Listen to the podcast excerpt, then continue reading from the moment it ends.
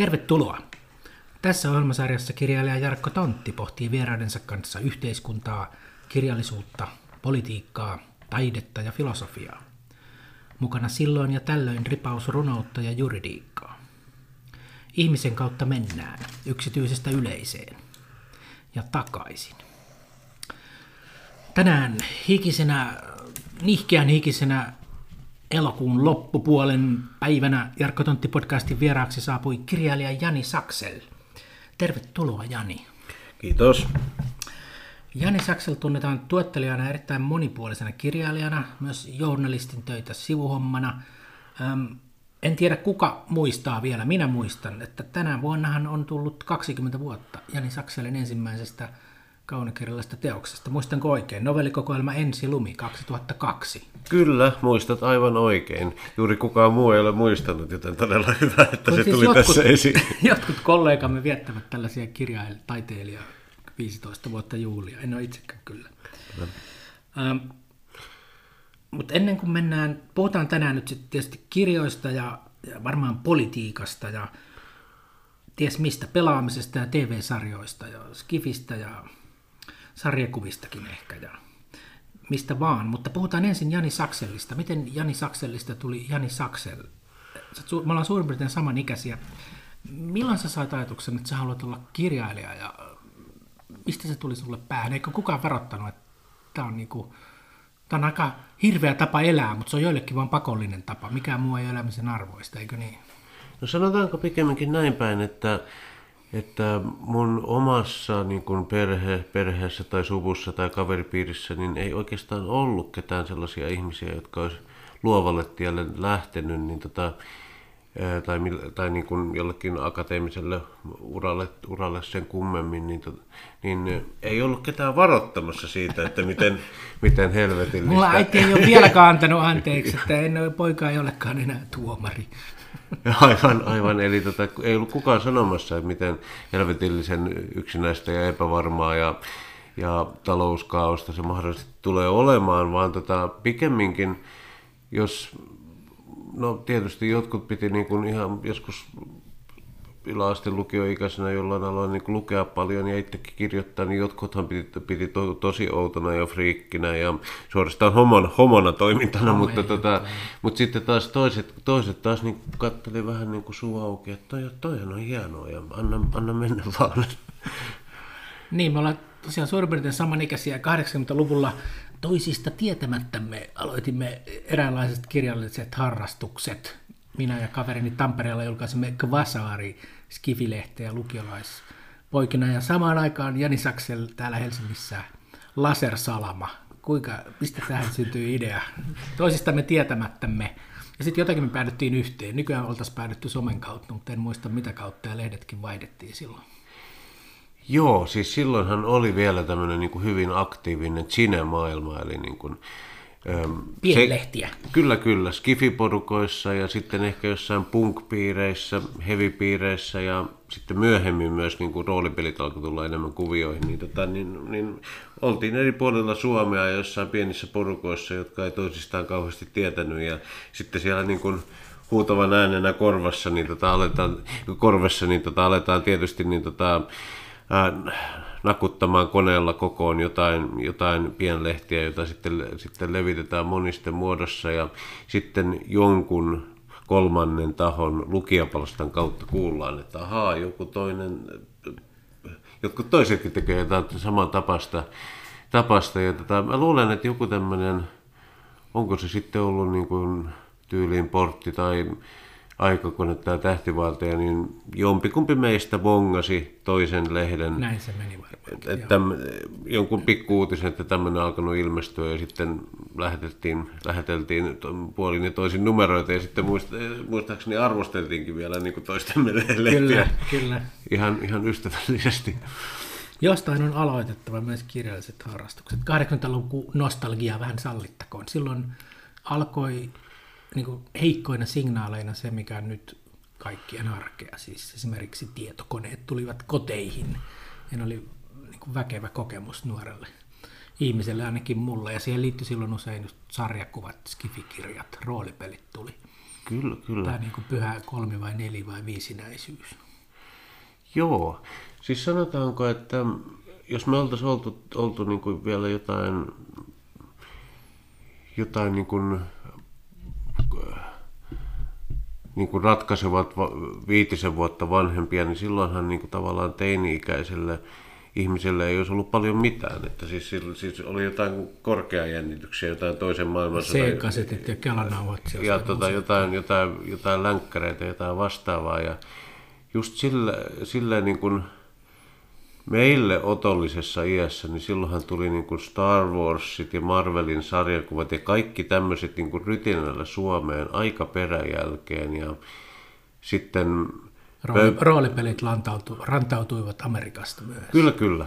Me oltiin tota mun, mun 13-vuotias varmaan ja mun meilahti-kaverien kanssa, mä olin raahannut ne tonne Finkon 85 vanhalle ylioppilastalolle ja siellä tota, siellä niin kuin ihasteltiin kaikkea me, meininkiä. Muistan, miten me ihasteltiin muun muassa Toni Jermannia, joka oli, joka oli jo hyvin, hyvin vaikuttava hahmo. Ja siellä, tota, Tiukoissa nahkahousuissa. Kyllä, kyllä aurinkolasien takana suoraan kuin jostain kyberpunk, kyberpunk-seikkailusta. Ja, tota, ja sitten me huomattiin, että jossain takahuoneessa tehdään jotain tosi jännittävää juttua. Että niillä on jotain lomakkeita ja noppia ja figuureita, jotka liikkuu jossain laudalla. Ja vissiin siellä pelattiin Middle-earthia ja ja siitähän ei mene kuin muutama kuukausi, niin siellä meidän kotinurkilla, eli Minna Kantin kadulla takatöölössä aloittaa toimintansa Suomen vissiin ensimmäinen varsinainen roolipeliliike, eli fantasiapeli Tuderia. Mehän Aivan. aletaan sitten niin välitunneilla juosta siellä ihmettelemässä ja hypistelemässä kaikkia uusia. Aivan, ja saapui sitten Tampereellekin, mistä mekin sieltä ostimme kaikenlaista ja toin myös sitten jonain kielikurssilta englannista. Joo, joo, se joo, joo hurjaa tajunnan räjäyttävää aikaa. Joo, joo, ja, ja niitä tuli myös niin kuin tavallaan, tavallaan usutin. Totta kai meidän toimintamme kävi myös vanhempien lompakoille, lompakoille eli usutin poloisen Fajani tilaamaan Jenkeistä jotain sarjakuvia ja roolipelikamaa, ja niitä piti sitten, siihen, siihen aikaan se oli niin kuin aivan erilaista kuin nyky, nykyään on tämä helppous, että tilataan. Amazonista. Ja silloin niitä piti käydä tullaamassa, ja, tullaamassa jossain Katajanokalla pahvilaatikko. Mä muistan, mä tilasin Britanniasta roolipelikamoja, pieniä metallifiguureja ja noppia ja muuta ja jonkun pelisysteemin. Ja sitten Tampereessa hain sen postista ja mies sanoi siellä tiskillä, että sitten tuolla on toi tulli, käy sen kautta vielä maksamatta, maksamassa tullit. Ja mä hetken katson ympärille ja hipsin ulos sieltä maksamatta, mutta oikeasti sitä olisi pitänyt maksaa tullia. Ja nykyään valitettavasti Brexitin takia Britannian suhteen ollaan päätymässä vähän samaan. Olen huomannut, että Nimenomaan. yhteydet kankeutuvat, sanotaanko näin. Kiitos vaan Brexiteerit. Tämänkin te tuhositte. Kyllä, kyllä. Kaikki tällainen pieni, pieni liiketoiminta on todella hankala, olen kuullut. Nyt niin kuin. Kyllä, kyllä. Ja nyt niin kuin tavallaan, jos haluaa jotain semmoista semmoista kirjallisuutta tai sarjakuvia, joita Suomesta ei oikein, saa oikein mistään, niin ne, ne pitää tilata, tilata niin kuin Deutsche Amazonin Saksan kautta. Amazon ja, ja Ranskan Amazon on tullut ja, pelastaa. Ja niissä on kyllä heikommat valikoimat, niin kuin mun nähdäkseni huomattavasti heikommat.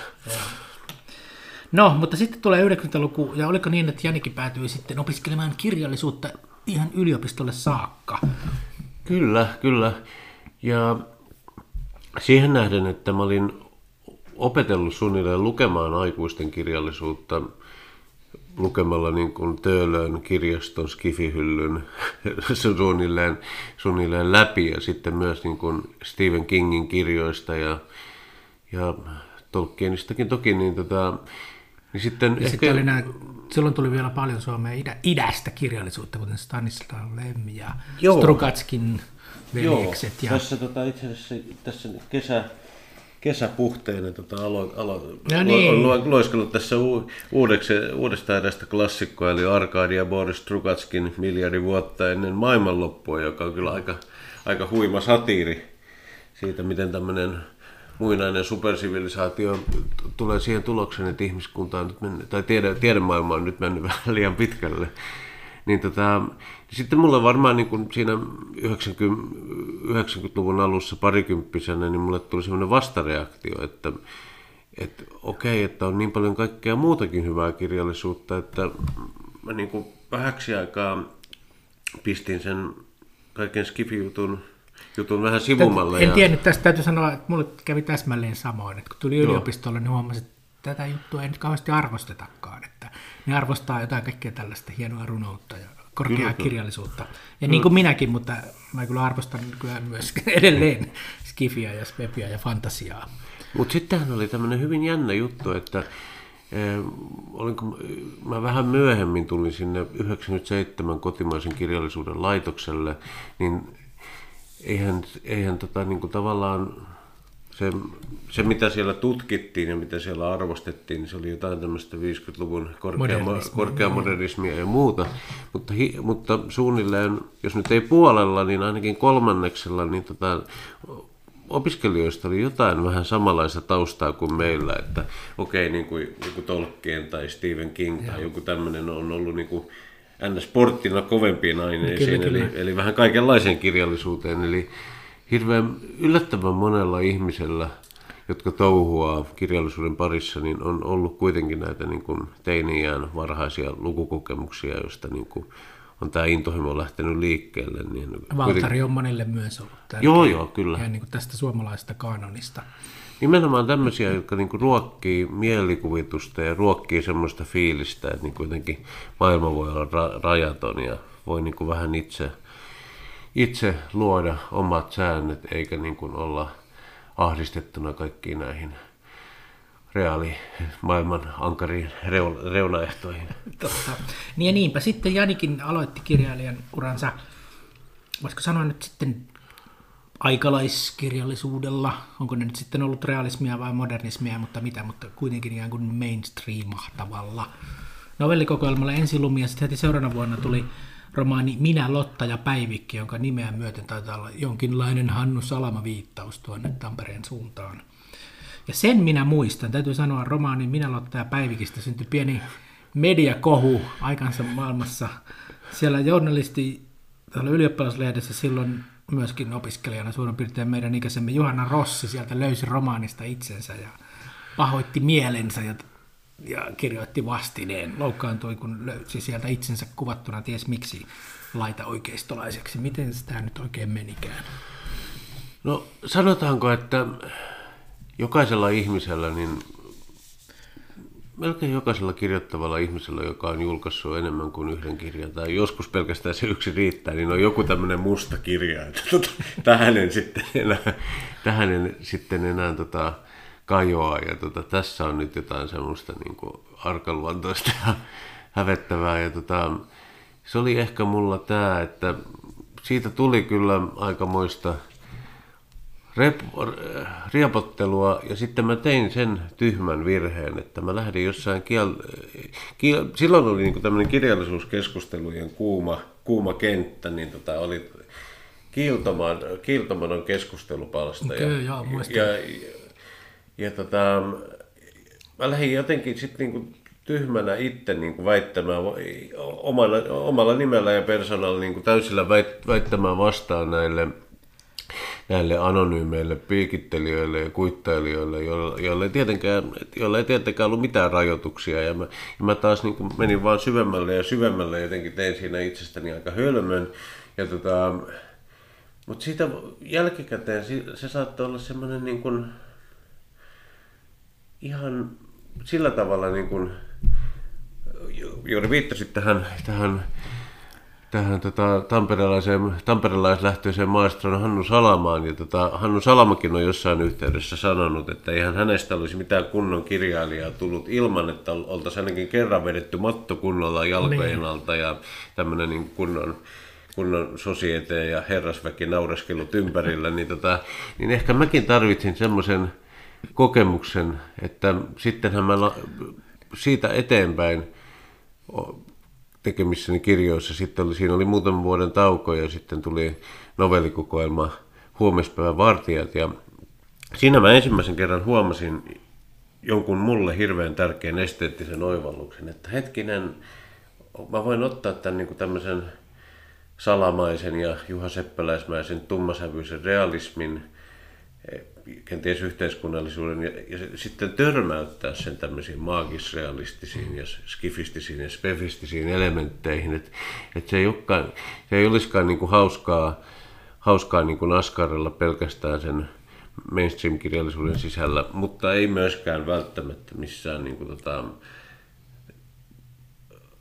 täysin kuvitteellisessa Niin, niin siis, koska siinäkin on niin semmoinen vaara, vaaransa, että niin kuin kaikissa kirja, kirjallisissa ryhmittymissä, että niin kuin tavallaan vähän niin kuin itse, itse get, gettoutetaan itse itsensä Joo. ja aletaan vähän niin kuin kirjoittaa ja toisille. uhriudutaan, että kukaan toisille ja sen, ymmärrä toisilleen ja niin kuin sen genren ehdolle, niin mä ajattelin, että tavallaan niin kuin törmäytetään nämä kaksi maailmaa ja tota, siitä voi sitten syntyä jotain hauskaa tai hedelmällistä.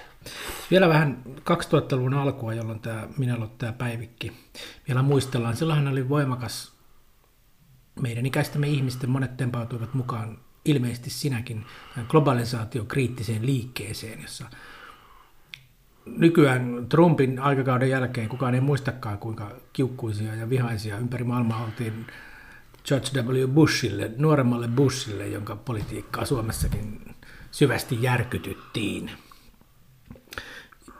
Ja siitä on nyt niin kuin 20 vuotta ja se oli ehkä aikaa, vaikka mä en sellaisessa ollut mukana, mutta se oli kuitenkin myös aika, jolloin mäkin kiinnostuin politiikasta ja päädyin sitten vihreyteen, josta olen sitten tunnetusti eheytynyt. Ja jos oikein ymmärrän, niin Jani päätyi silloin sitten vasemmistoliittoon jollain lailla mukaan poliittiseenkin toimintaan. Oletko ollut ihan ehdokkaanakin? Olen Vaaleissa siis. Olen mä parissa kunnallisvaaleissa ollut ja sitten myös tuolla ylioppilaspolitiikassa jopa, jopa päässyt, päässyt läpi hyyn edustajistoon, mutta siis kyllä mä totesin onneksi, että mun temperamentilla ei niin kuin tämmöinen poliittinen toiminta ollenkaan sovi, että toiset ihmiset on paljon paljon parempia niin kuin tämmöisen kokouksissa tapahtuvaan, tapahtuvaan niin kuin pykälien pyörittämiseen. Ja siellä ja, se valta ja, oikeasti on. Ja, kyllä, kyllä, niin kuin sun, sunkin kirjoista käy hyvin ilmi, just tästä uusimmasta Vedera-kirjastakin käy hyvin ilmi, että sehän on näin. Sehän Kuka on saa näin. pienen muutoksen johonkin sivulauseeseen, niin sillä on valta, ei, ei niin, räväkällä kirjoituksella mediassa ehkä niinkään. Nimenomaan, niin tota, että mulle sopii ehkä enemmän tämmöinen niin kuin tuomiopäivän näkyjen ja tuhon ja toivon utopian ja dystopian mittailu kuin tota mikään tämmöinen, että, että säädetään jotain juhla, juhlatoimikunnan budjetin sivu, sivumomentteja. Et,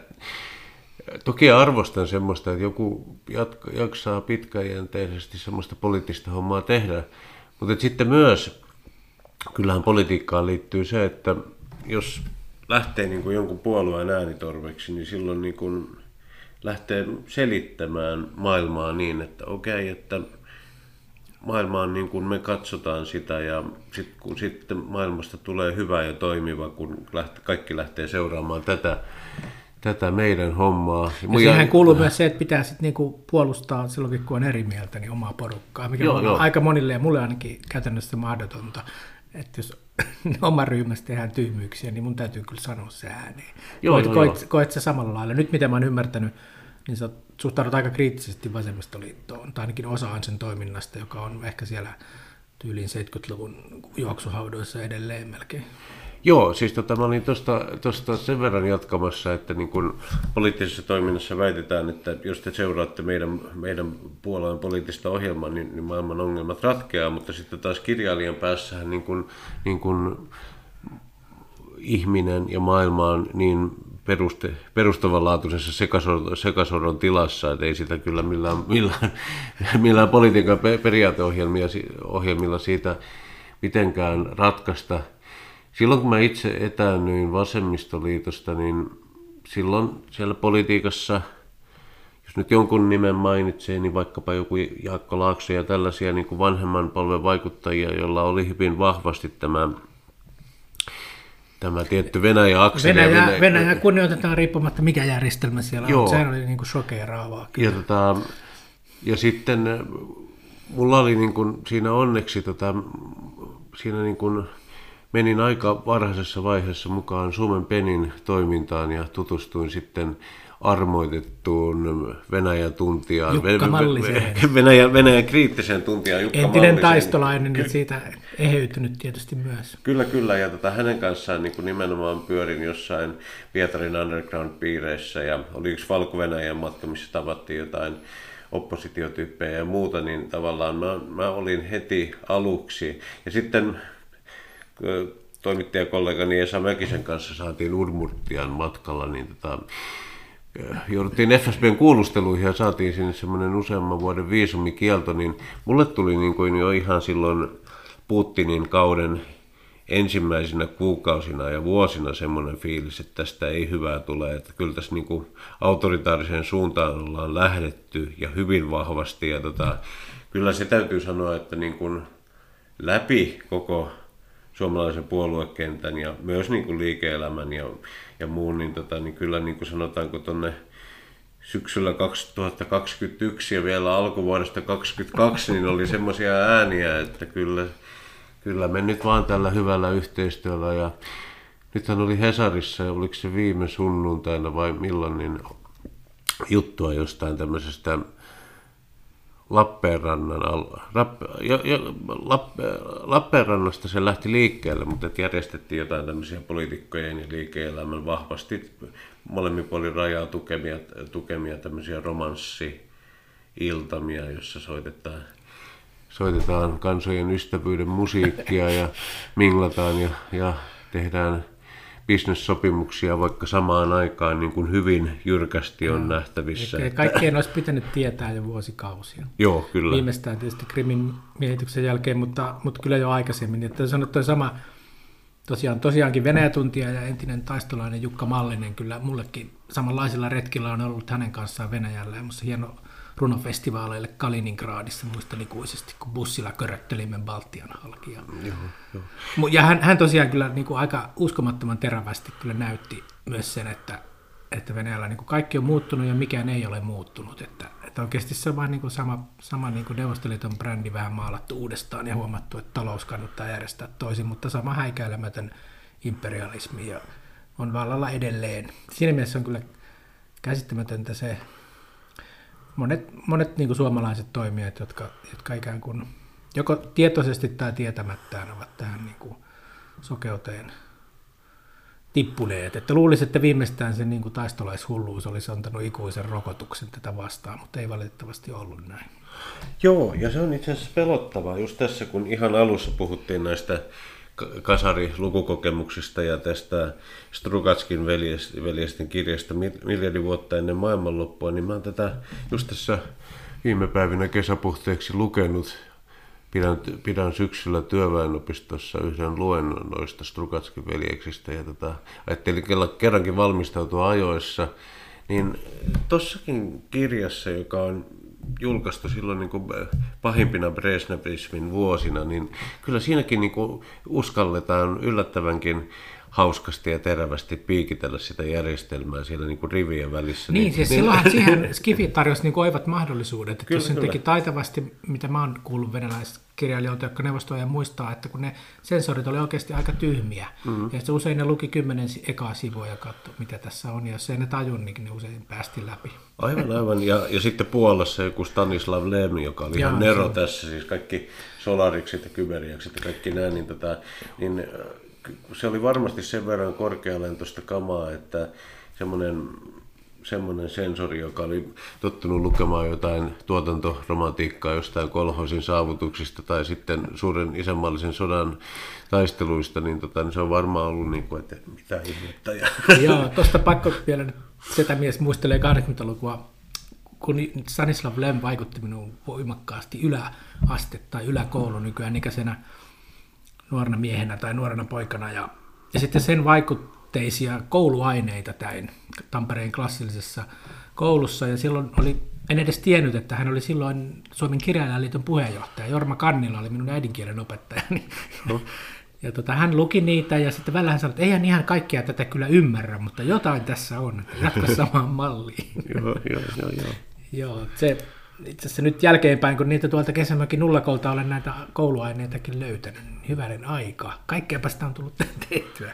Sitä Joo. mies muistelee. Mutta vielä yksi juttu tuosta 2000-luvun alun globalisaatiokriittisestä liikkeestä. Joo. Kun nyt sitä katsoo, niin niin kuin shokeraavalla tavalla mun vaikutelma on, siis meillähän on edelleen poliitikkoja korkeissa asemissa, joiden ura alkoi sieltä, siitä, niin kuin, siitä liikehdinnästä. Ja silloinhan se niin kuin punavihreiden aktivistien ja tulevien poliitikkojen kritiikin kohteena oli niin kuin esimerkiksi vapaakauppa. Ka- kansainvälistä kauppajärjestöä, VTOta ja IMF, näitä niin kuin rahastoja, isoja globalisaatioita edistäviä järjestelmiä niin kuin vastustettiin, kri- niin kuin mielenosoitettiin ja säkin taisit jossain olla Prahan kaduilla. Ja, ja Göteborgissa myös. Niin, ja, mutta se niin kuin sokeraavinta on mun mielestä se, että sitten tulee Trump ja tulee brexiteerit. Ja nehän pistää toimeen ison osan näistä vaatimuksista, mikä silloin tehtiin. Trumpin politiikan ytimessä oli, hän kannattelee niin kuin vastusti vapaakauppaa, VTOta, IMFää, ennennäkemättömät suojatullit Euroopan unionin tuotteille, Brexit, Euroopan unioniakin iso osa punavihreistä silloin vielä vastusti, josta he nyt ovat ehkä vai- vaivautuneesti hiljaa. Ja sitten niin oikeasti se politiikan toinen ääripää pistää toimeen näiden niin globalisaatiokriitikoiden toiveet. Nythän globalisaatio on niin henki toreissaan. No joo, siis mä oon itsekin miettinyt tota ja kyllä pelot, pelottavan paljon tuntuu siltä, että semmoiset asiat, mitä niin kuin tavallaan silloin oli, silloin oli esillä, niin tota, jotka eivät kuitenkaan saavut, jota ei- niin kuin tämän punavihreän porukan toimesta eivät saavuttaneet niin kuin,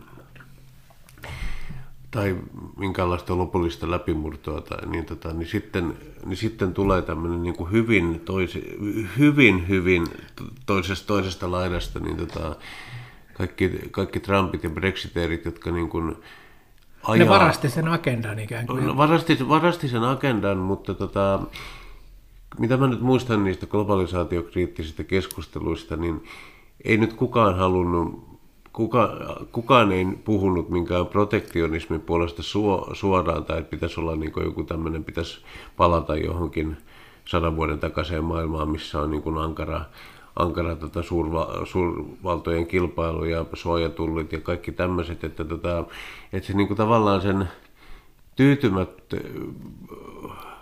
piilevän tyytymättömyyden, mitä vaikka Jenkeissäkin jossain niin kuin, niin kuin ruostevyöhykkeen ex-teollis- kuihtuvissa ex-teollisuusosavaltioissa ollaan tunnettu, niin, tota, niin sitä ei niin kuin oikein osattu, ähm, demokraatit ei oikein osannut sitä täysillä hyödyntää, koska esimerkiksi Obama, Obamanhan piti niin kuin pelastaa, se, pelastaa se talousjärjestelmä ja estää pankkeja romahtamasta silloin 2008, niin, to, niin sitten tulee tämmöinen Trump, joka niin kuin ilmoittaa, että hänhän on, tota, hänhän on niin kuin työväen asialla ja tavallisen niin. kansan asialla. Ja tota, hän, hän myös korjaa nämä, tota, nämä, nämä tota, välit Venäjään, jota niin kuin kuulemma sotahullu Hillary Clinton niin, olisi, olisi niin, pilannut. Niin, ja hän on myös niin kuin, rikkonut vapaakaupan periaatteita ja suojatulleja tosiaan, mitä aikanaan silloin globalisaatiokriitikot vaativat juuri monien niin kuin alueiden ja maiden suojaksi. Mm.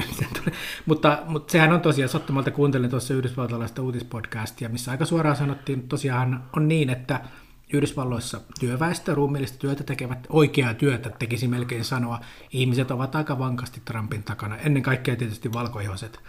Mutta, mutta myös esimerkiksi latinoista, lati, latinalaista Amerikassa taustaltaan yhdysvaltalaiset, niin huomattavan suuri osa on ehkä aika paljon uskonnollisempaa ja konservatiivisempaa kuin demokraatit ehkä haluavat myöntää, ja se on yksi syy, miksi he kannattavat Trumpia. Että aika lailla täydellinen kumous on, että se on nyt se Trump, joka on sen työväestön asialla, eikä se entinen vasemmistopuolueen demokraatit. Ja onko Suomessa käymässä vähän samaa? Eikö perussuomalaiset ole nykyään se niin työväenpuolue oikeasti? Ja, ja punavihreät on täällä korkeasti koulutettua kirjallista eliittiä, jotka eivät ehkä ihan ymmärrä, mitä maakuntien miehet ja naiset kokevat. Tämä on nyt vähän provo- provoka- provokatorinen kysymys, myönnetään. Kyllähän tuo ehdottomasti, mutta Tuossa on monta puolta ja, ja sitä on ehkä mahdotonta yhteen ainoaan podcastiin purkaa, mutta siis, siis kyllähän tässä niin kuin on, on myös olemassa se, se pointti, että, niin kuin, että amerikkalaiset ovat arvoliberaalimpia siis, siis tämä nykyinen republikaanipuolue on mennyt, men, siis totta kai demokraatit ovat menneet vastaavasti vasemmalle, mutta siis, siis republikaanit ovat menneet osittain jopa lahkolaisessa määrin, määrin äärioikeudelle. Tulee George W. Bushia ikävä kohta. Kyllä, kyllä, että jos siellä, niin kuin, jos siellä niin kuin alkaa olla niin kuin näitä, näitä QAnon uskovaisia ja kaikkea tämmöistä niin kuin aikaseinähullua porukkaa ja myös tämmöistä niin kuin henkilökultin henkilökultin piirteitä Trumpin ympärillä, niin tota, esimerkiksi nyt, nyt kun korkein oikeus kumosi tämän, tota, tämän aborttipäätöksen, niin, tota, niin kaksi kolmasosaa, vai oliko se lähempänä 70 prosenttia amerikkalaisista, niin kannattaisi, olisi kannattanut tätä, mikä nyt, on, mikä nyt ehti olla 40 vuotta, eli tämä, tämä Roe vs. Wade-päätöstä, että se olisi pysynyt voimassa ja olisi ollut tämmöinen suhteellisen liberaali. Liber, et, siis kyllä amerikkalaisten valta, valtaenemmistö on, tota, on liberaalimman politiikan kannalla, mutta niin kuin tavallaan sielläkin on jäänyt hirveästi äänestäjiä niin kuin, tavallaan tämmöisten niin kuin, todella räikeiden demagogien vangi, vangeiksi, jotka niin kuin, joilla on vaan tämä aseenkanto-oikeudet, joilla on, joilla on vaan tämä abortti, ja jotka, jotka menee niin kuin kaikkien mahdollisten kysymysten ohi. Vähän niin, niin, vähän niin kuin ehkä Suomessakin niin kuin tavallaan, ja nyt oli just haastattelu, Riikka, Riikka Purra valittiin vuosi sitten ja tota, hän lupasi, että perussuomalaiset alkaa nostaa esille muitakin teemoja kuin maahanmuuton, mutta tota, nyt sitten kysyttiin, että onko hän nostanut muita teemoja, niin ei ne nyt ihan kauheasti ollut kuitenkaan noussut, että, että tota, tavallaan nyt puolin ja toisin ollaan jumituttu siihen, että semmoinen järkevän politiikan teko on tehty koko lailla mahdottomaksi, koska jokaisella puolella on joku tämmöinen oma lippulaiva, lippulaiva teemansa ja näiden näiden keskinäisistä mm. suhteista sitten kamppaillaan. Niin, kun tuosta Yhdysvalloista nyt tässä puhuttiin, niin unohtui mainita, että sinähän olet tosiaan kirjoittanut Yhdysvallat kirjankin vuonna 2009 reportaashikirja. Kyllä. Sellaisia tehtiin vielä silloin matkakirja, esseistiikkaa ehkäpä, vaihtoehtoinen USA. Siis lähditte ihan roadtripille ja sitten kirjoitetaan, niinkö? Joo, kyllä. Siis siinä oli tarkoitus niin kuin kartoittaa semmoista Amerikkaa, mikä jää niin kuin tämmöisen Washingtonin valtapolitiikan ja yleensäkin tämmöisen niin kuin, valtamedian jossain määrin katveeseen, eli kaikkia niin kuin kriittisiä taiteilijoita, kansalaisjärjestöväkeä, mustien ja latinoiden tilannetta. Hyvin jännittävä paikka oli esimerkiksi New Orleans pari, pari vuotta sen Katrina hurrikaanin jälkeen, tai sitten Atla, Atlantan kaupungissa, missä järjestettiin Jenkkien ensimmäinen sosiaalifoorumi. Ja sitten tota, taas niin kuin kulttuurisesti jossain yksi matka tehtiin niin kuin länsirannikon läpi tuota Seattlestä San Diegoon, käytiin vielä Meksikon puolella, niin länsirannikkoahan on joskus kutsuttu vasemmaksi, ran, vasemmaksi rannaksi, niin kuin, niin kuin, niin kuin Pariisin vasemman rannan, rannan hengessä, niin, tota, niin siellähän taas ei ollut mitään ongelmaa, että siellähän oli niin kuin alan porukoita ja järjestöjä ja kuinka, vaikka kuinka paljon, että tota, pikemminkin just se, niin kuin se keskilään, tai siis syvä etelä on vähän ne, kulttuurisesti täysin erilainen paikka, että se tota, New Orleans, Mississippi joen Pariisi, missä on tämmöiset niin kuin mustien aika jännät kulttuuriperinteet, niin on hyvin konservatiivisen alueen ympäröimänä. Mikä niin kuin yleisemmin, kun sä oot tehnyt myös tosiaankin tietokirjoja, mäkin olen tehnyt muutaman esseekirjan, joka on sitten lähempänä, joka ei siis ole fiktiota, mitä suurin osa kirjoista, niin mun kokemus on sellaisten tekemisestä, että ne on kuitenkin, ne vanhenee aika nopeasti. Et nyt jos katsoo, mitä olen kirjoittanut vanhemmissa näistä esseekirjoissa, niin, niin olen itse muuttanut mieltäni hyvin monista asioista, viisastuminen on sallittua ja maailma on muuttunut. Mm-hmm. Et ne ei ehkä kestä niin kauan aikaa kuin, kuin fiktio tai runous. Mitä mieltä sä oot? Onko, on kuinka paljon vai onko vaihtoehtoinen USA vaikka vanhentunut? Se maailmahan on, oli ja meni, että nyt on ihan toinen, vaikka nyt sitten poliittinen asetelma, mutta myös aika monella muullakin tavalla. Et no. kestääkö no. se, onko siellä vielä lukemisen arvoista sun mielestä? No siitähän itse asiassa tuli tuossa niin, nyt tuossa toissa loppiaisen tapa, tai sen piti ehtiä niin kuin, tota, vi, niin kuin viime pressavaaleiksi, mutta sitten, siitä tuli niin kuin uusi sähkökirjaversio, no jonka, niin. jonka, jonka, tota, johon mä tein sitten, sitten niin kuin Trumpin kaudelle asioita päivittävän esipuheen. Ja, tota, ja kyllä kun sitä niin kuin joutui niin kuin editointimielessä pikaisesti niin kuin katsomaan läpi, niin Kyllä mun mielestä siellä oli myös semmoisia niin ihan aikansa, aikaa kestäneitä asioita. Siellähän oli myös paljon kirjailijahaastatteluita. Ne ei vanhene silloin. Muun muassa, muun muassa niin kuin tämmöinen mun, mun ehdot, yksi ehdottomista kotijumalista jo sieltä lapsuudesta ja sieltä teiniästä ja, ja Töölön, Töölön aikuisten kirja, kirjaston aikuisten osaston skifihyllyn ääreltä tälle Ursula Kroiberle Queenin. Hänet ehdittiin siellä tavata ja ja tota, Jona... lapsuuden sankarin kohtaaminen, maameren tarinat ja kyllä, kyllä. kaikki muut. Jonathan Lethem ja Hunter Diaz ja sitten toi, toi Kim Stanley Robinson, eli siis tämmöisiä niin kuin ajattomia tyyppejä. Ja sitten, että kyllähän, eihän se perusasetelma on nyt niin kauheasti vanhentunut, että siellä on, on nämä blue states ja red states. Eli mm. tämä... No mä oon tuosta vähän eri mieltä, mitä mä seuraan aika paljon podcastien kautta sitä. Ja kyllä se on ollut valtava muutos, kun mun muistikuva on suurimmasta osasta elämääni, että esimerkiksi republikaanit on se ison rahan puolue. Mm, mm. Ja nyt kun on esimerkiksi tutkittu kaikkien amerikkalaisten suuryritysten johtoa, niin ne on nykyään lähes kaikki demokraatteja tukevia ihmisiä.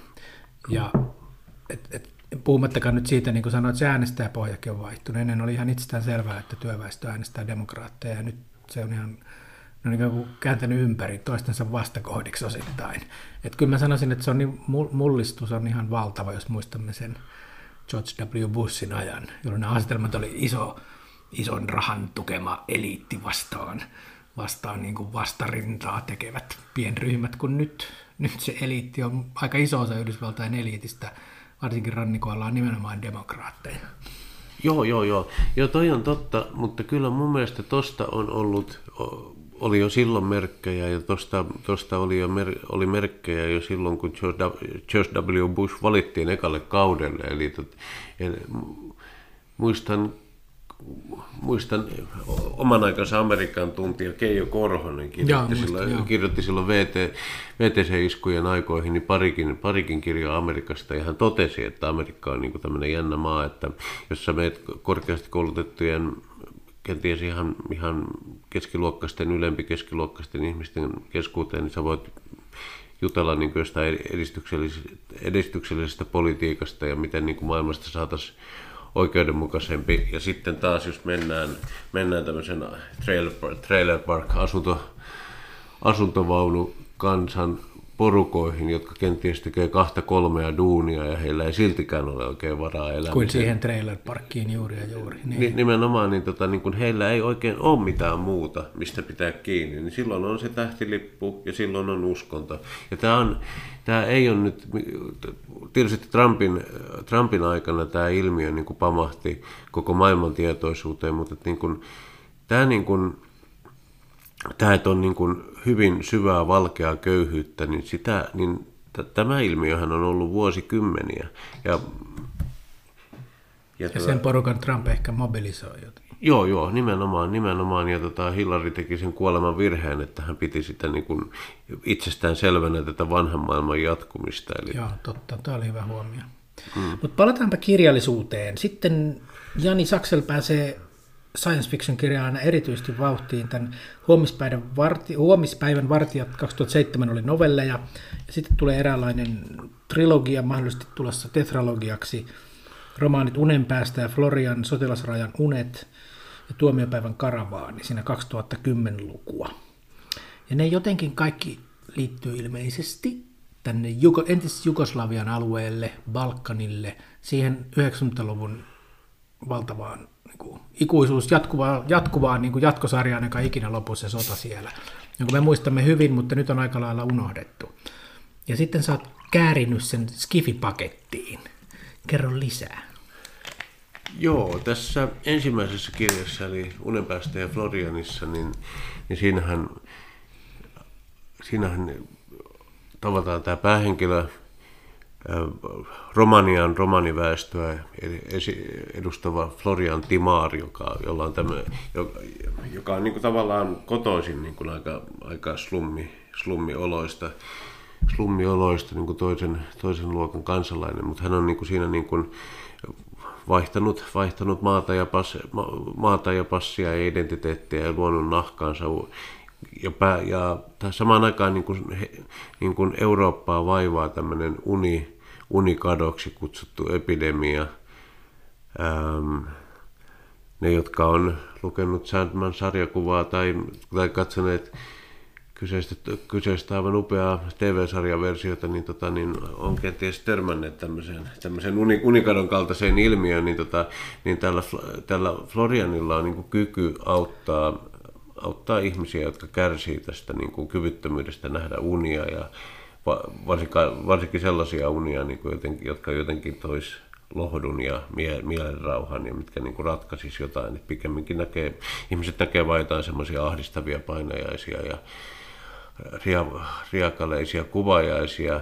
Ja sitten Florian on niin kuin onnistunut luovi, luovimaan itsensä niin kuin aika vaikutusvaltaisten ihmisten niin tavallaan yksityislääkäriksi ja tämmöisiksi oneiromantikoksi. Ja tota, Rasputin hahmoksi vähän ehkä. Kyllä, kyllä, joo. Ja no sittenhän sitten asioita mutkistaa tietysti rakkaus erääseen suomalaiseen naiseen nimeltä Anstiin ja sitten myös se, että niin kuin tavallaan hänen menneisyytensä ottaa hänet kiinni. Eli Suomeenkin alkaa ilme, ilmestyä näitä romanikerjäläisiä, ja joista, joilla, joista joillain on kenties jotain samanlaisia kykyjä ja myös niin kuin, jotka on jotain etäistä sukua Florianille itsellä ja hän joutuu sitten niin kuin kohtaamaan sen, sen oman identiteettinsä, jonka hän on pistänyt pikkasen, pikkasen kaappiin ja sinne, sinne niin kuin mittatilauspukujen taakse.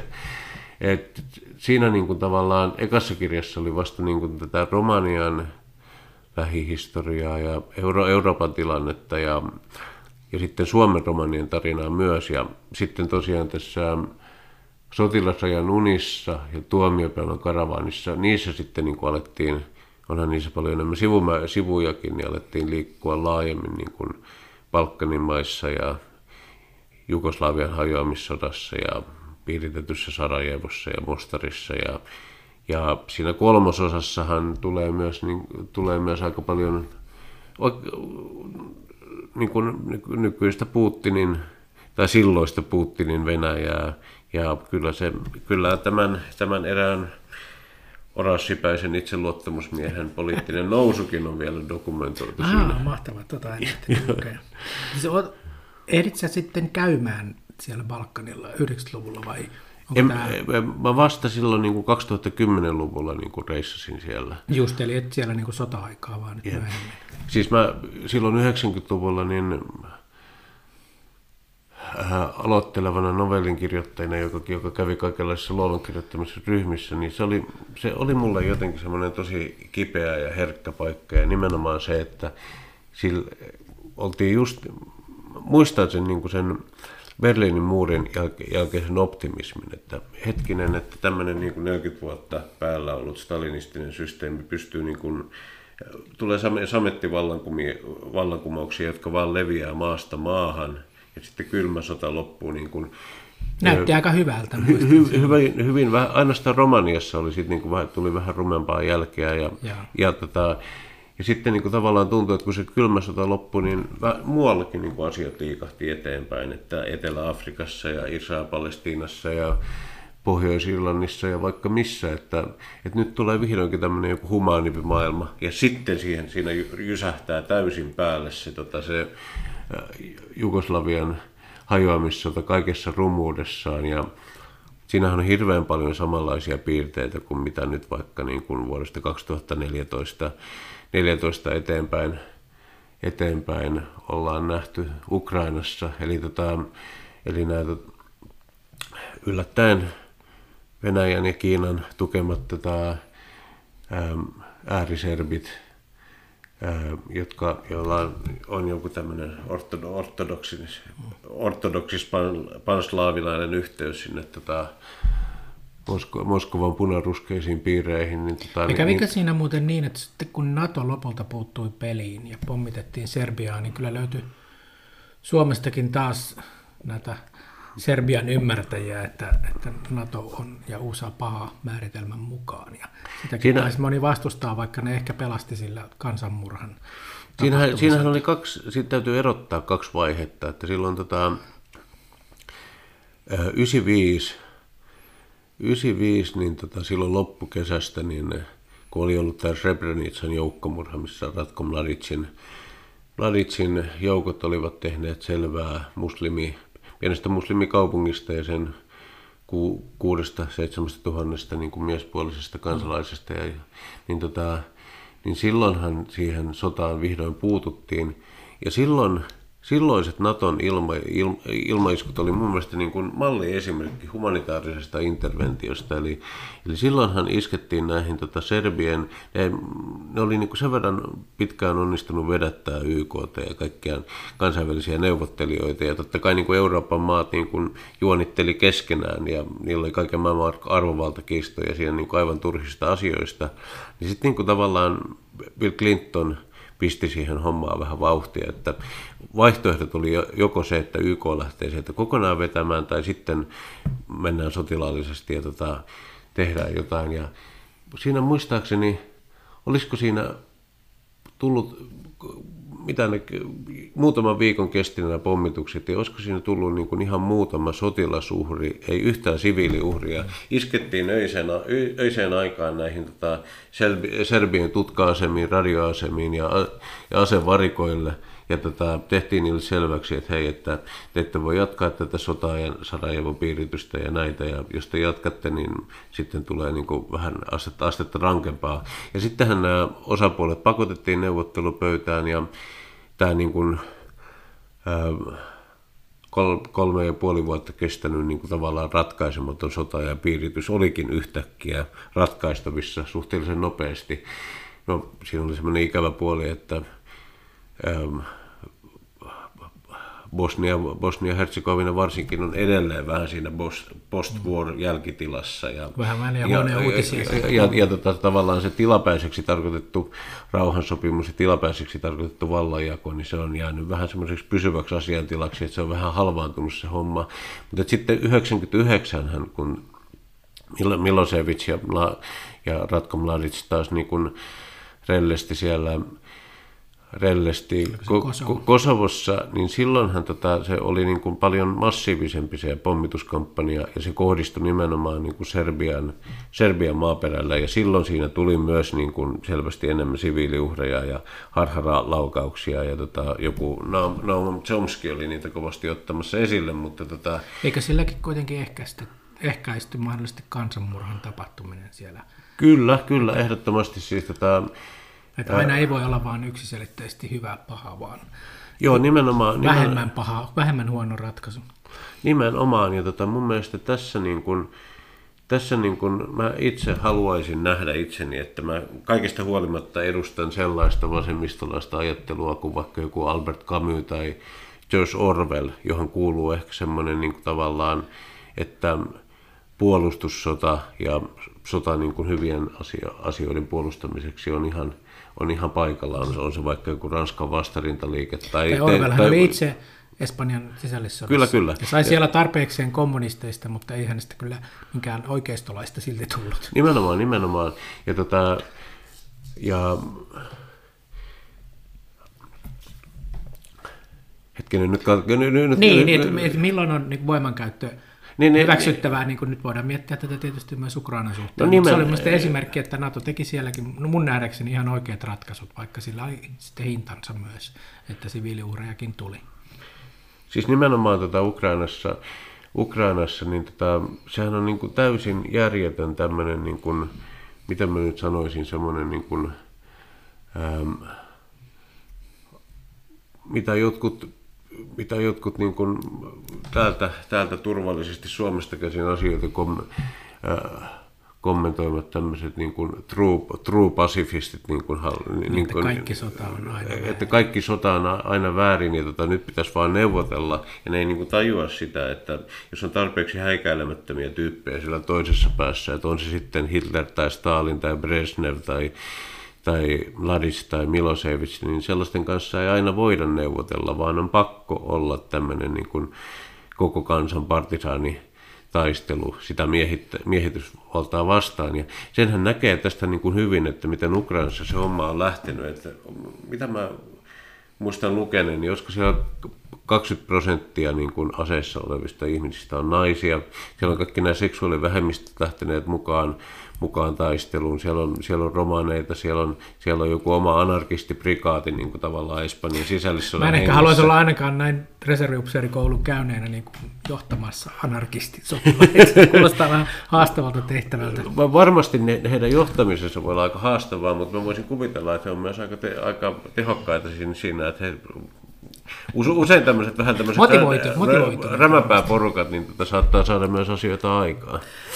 Hyvä, mutta sitten mennään eteenpäin vielä. Kuitenkin kirjallisuus on se, millä oikeasti on kaikkein eniten merkitystä. Ja ihan sun ilmeisesti tuoreen kaunikirjallinen teos Helsinki Underground on, on skifiä, joka sijoittuu Suomeen, joka on lajityyppi, jota ei liikaa todellakaan ole.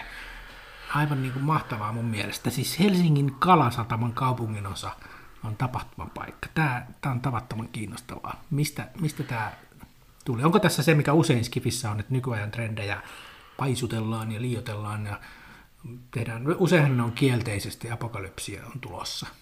Onko tämä, onko tämä synkkä tulevaisuus vai onko valon, valona myös tulevaisuuden Helsingissä?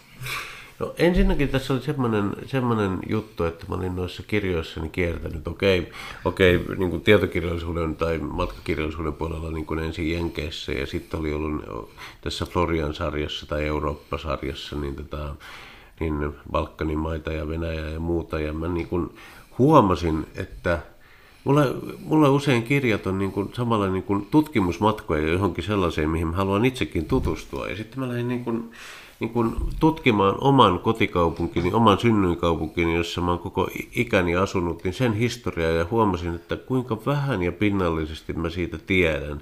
Ja kuinka hirveän hurjia ja rankkoja kohtaloita täälläkin on ollut. Muun muassa niin kuin itse asun nyt tuolla Pikkuhuopalahdessa ja siinä niin kuin tavallaan kun tämä, tota, Saksan keisarillisen Itämeren divisioonan vuoristojääkärit tu- tu- tulee niin kuin toisten mielestä vapauttamaan ja toisten mielestä orjuuttamaan, sinne kun orjuttamaan Helsinkiä, niin tota, siinä Ruskeasuon mäessä on ollut yksi niin kuin näistä niin kuin todella isoista taisteluista. Ja, ja niin kuin siinä voisi niin kuin muutenkin siinä Länsi-Helsingin karttaa, karttaa pitkin katsoa, miten ne on siellä edenneet ja, tota, ja miten ne on sitten taas keskustassa niin kuin vallottaneet, vallottaneet, vallottaneet talon kerrallaan. Ja sitten Kuinka sitten- tämä yhdistyy sun romaaniisi? No sillä tavalla, että se tapahtuu vuonna 2047, mutta siinä on kaikkia tämmöisiä maagisrealistis kauhufantastisia ulottuvuuksia, joka johtuu siihen, joka johtaa siihen, että niin kuin tavallaan tämä aikakausien välinen verho alkaa repeillä ja sieltä kaikkia tämmöisiä osattomia ihmisiä ja osattomia ihmisiä, käsittelemättömiä aikakausia niin kuin alkaa niin kuin pulpahdella. ja Tämä niin kuin, kuulostaa ihan psykoanalyyttiseltä, niin kuin, että trauma palaa aina. Kyllä, kyllä. Tämähän on ihan mahtavaa. Kyllä, kyllä. Ja, tota, ja hu- huomasin, ja tota, äh, hetkinen, mä, niin äh, sen verran vielä, että sitten, ja sitten se kala, kalasatama, niin se oli niin kuin äärimmäisen hedelmälliseksi paikaksi sijoittaa se romaani. Että sehän on semmoinen niin kuin ihmisalon mikrokosmos, että siellä on joskus aikoinaan ollut tämmöiset von Brichtin veljesten kuvaamat tämmöiset niin kuin koskemattomat koskemattomat rannat. Sitten vähän myöhemmin siihen tuli niin kuin tämmöinen, niin kuin, tietysti Tampereen Finlaysonin ohella, niin tämmöinen niin kuin Suomen teollisuuskehityksen ground zero. Eli sinne, eli sinne pamahti kaikki tehtaat vieri viereen ja, ja satamat ja, satamat ja, ja voimalaitokset ja muut.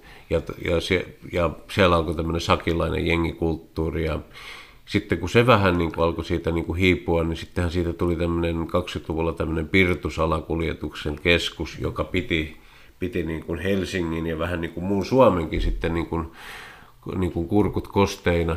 Ja nyt sitten siitä tuli niin kuin joskus sotien jälkeen vähän semmoista niin kuin jättömaata, missä oli näitä, näitä näitä rahtikontteja hylättyinä ja missä filmattiin jotain Kaurismäen leffaa ja se yksi, yksi tota poliisiampujakin pakoili siellä konttien, konttien seassa ja, ja nyt sitten se on tämmöinen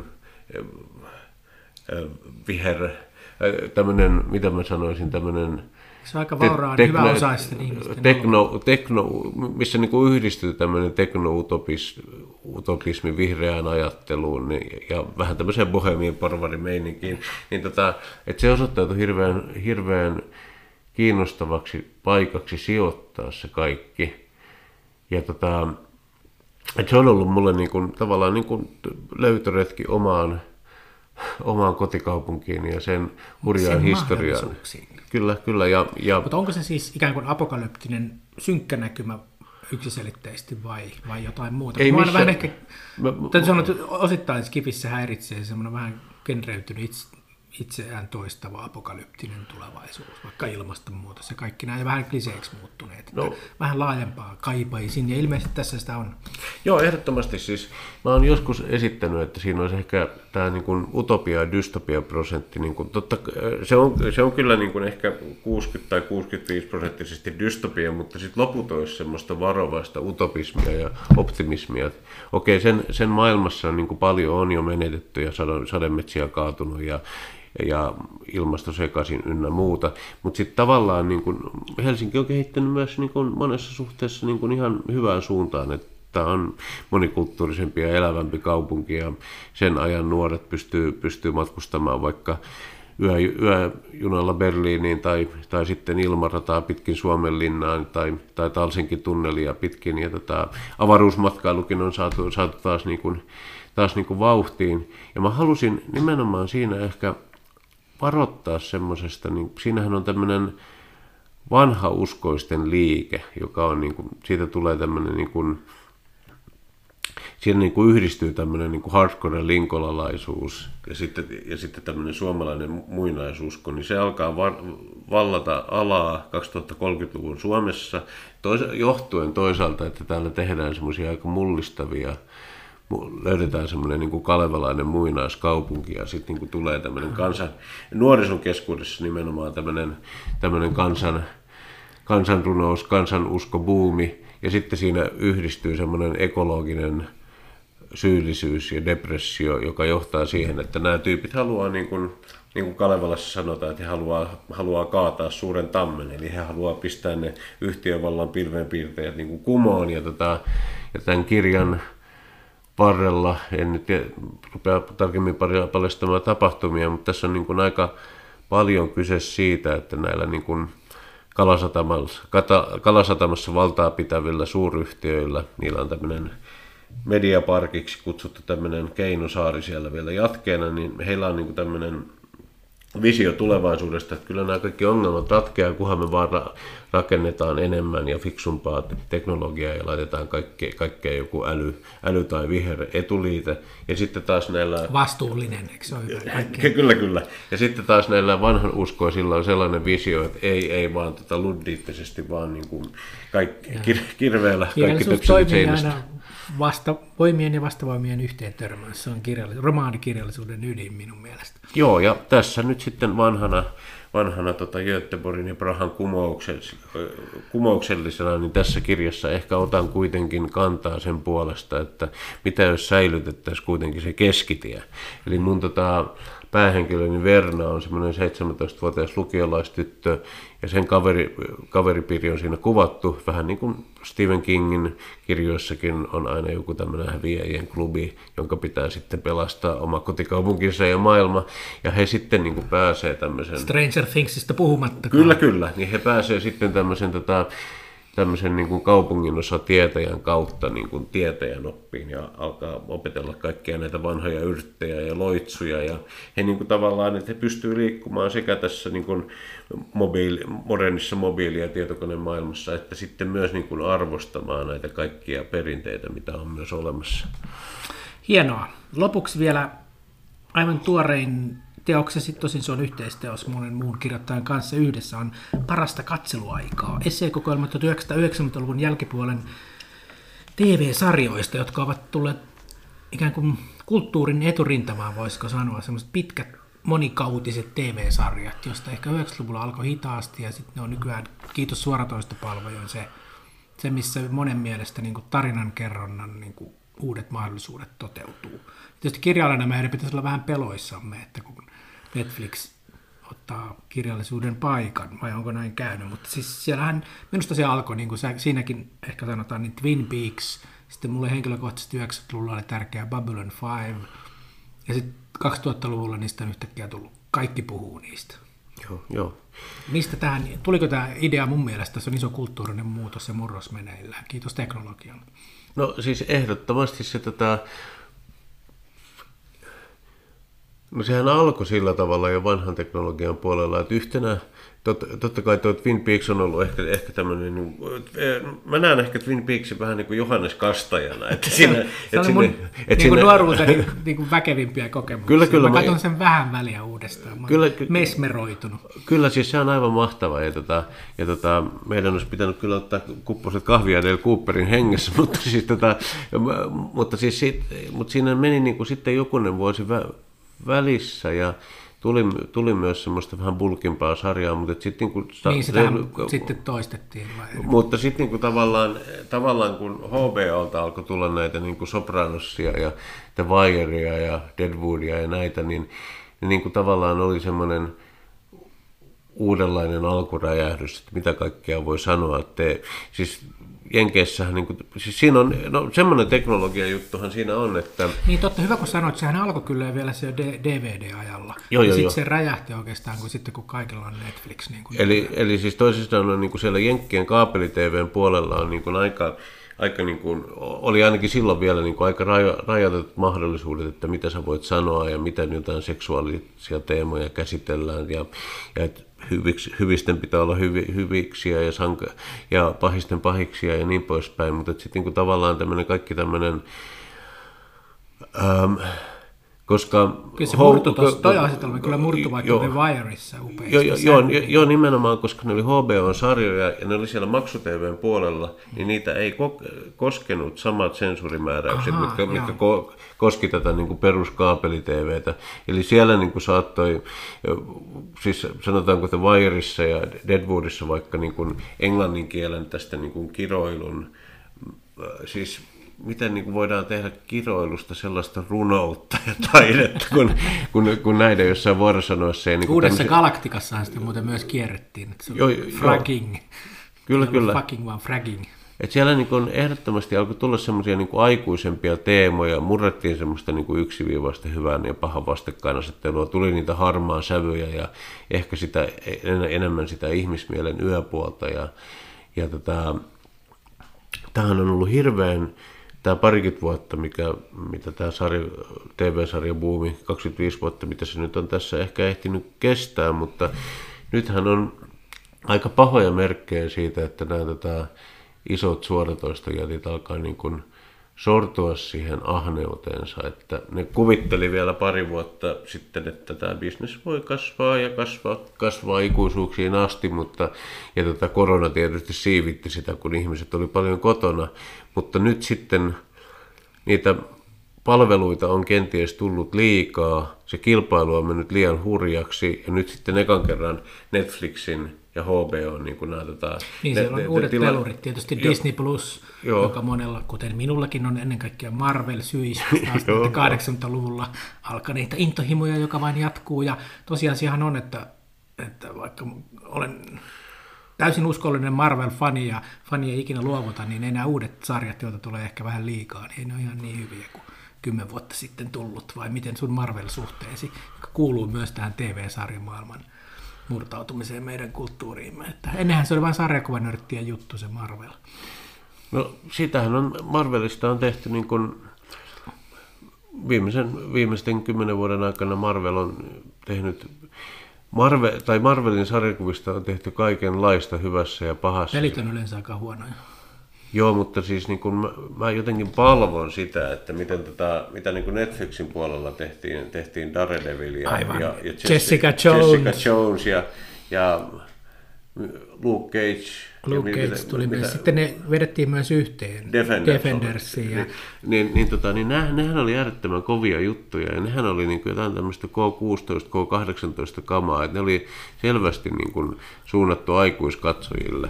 Mutta nyt sitten kun Disney, niin. tai Marvel, Disneyhän otti ne oikeudet sitten takaisin. Joo, niin, Lisenssit tota- sieltä niin, niin, Netflixiltä. niin, tota, niin Marvel haluaa ehkä pa- palauttaa ne vähän semmoiseksi niin kuin, niin kuin Nuorten katsojien vain.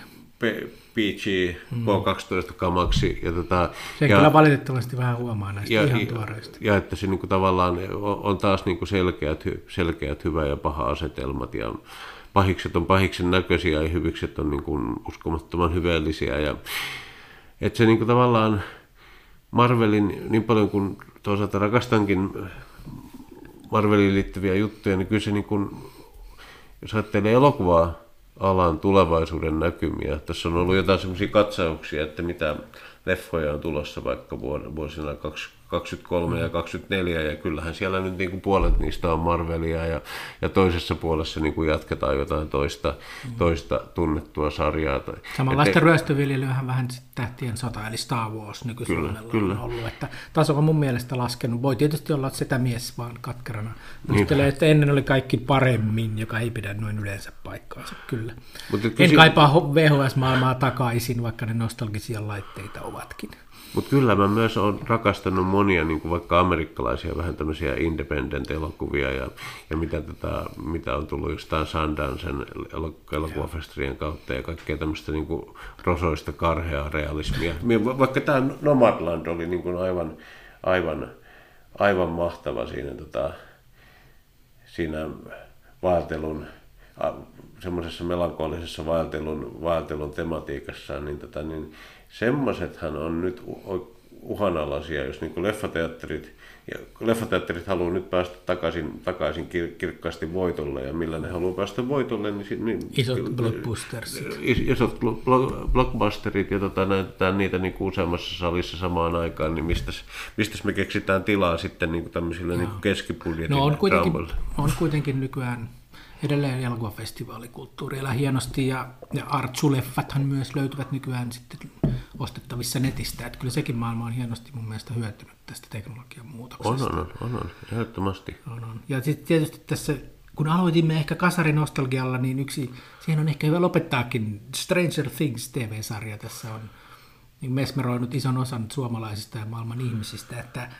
että jotain siinä 80-luvussa oli todella erikoista, kun sinne pitää niin kuin isolla voimalla palata, kun tässä monia muitakin vuosikymmeniä ollut, että mikähän siinä on. Siellä on ne meidän roolipelit ja siellä on se, siellä on se skifi ja kasarinostalgia ja musiikki.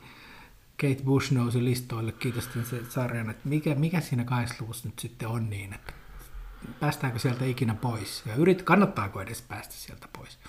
No kyllä, jos se musta olisi kiinni, niin kyllä sinne voisi ihan hyvin jäädäkin. että tota, et, et siis, kyllähän se on ollut niin kuin ihan poikkeuksellinen tietynlainen luovuuden, luovuuden puuska. Niin kuin, ky, ky, niissä on jotain semmoista alkuvoimaa niissä jossain Stephen Kingin kirjoissa ja Carpenterin ja Spielbergin elokuvissa ja mitä kaikkea silloin, silloin tehtiinkään. Ja ei suinkaan kaikki kasaritoimintaleffat, mutta jotkut niistä on todella hyviä. Ja, ja siinä on joku se, jännä just jossain Stranger Thingsissa on semmoinen, mitkä amerikkalaiset osaa hirveän hyvin. Sitä on, ollut, sitä on jossain Ray Bradburyn kirjoissa, Kingin kirjoissa hyvinkin paljon ja Kingin pienoisromaanissa tehdyissä Stand By Missä ja muissa, että, tota, että on tämmöinen niin kuin lapsuuden ja sitten semmoisen vähän niin kuin ristiriitaisen, rikkonaisen aikuisten maailman törmäyskohta. Joku semmoinen niin viimeinen kesä, semmoinen nostalginen viimeinen kesä, että ollaan just siinä,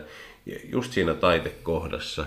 Ja, tota, ja siinä sitten niin tavallaan just tämmöinen niin kuin viimeisen kesän ja niin kuin tämän niin initiaatioriittien kuvaus, niin se on jotenkin amerikkalaisessa kulttuurissa yllättävän monissa jutuissa tulee vastaan. Hienoa.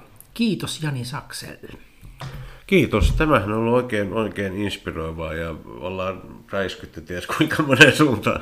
Kaikki asiat, jotain jäi vielä käsittelemättä, mutta palaamme siihen myöhemmin. Seuraavassa osassa. Seuraavassa osassa.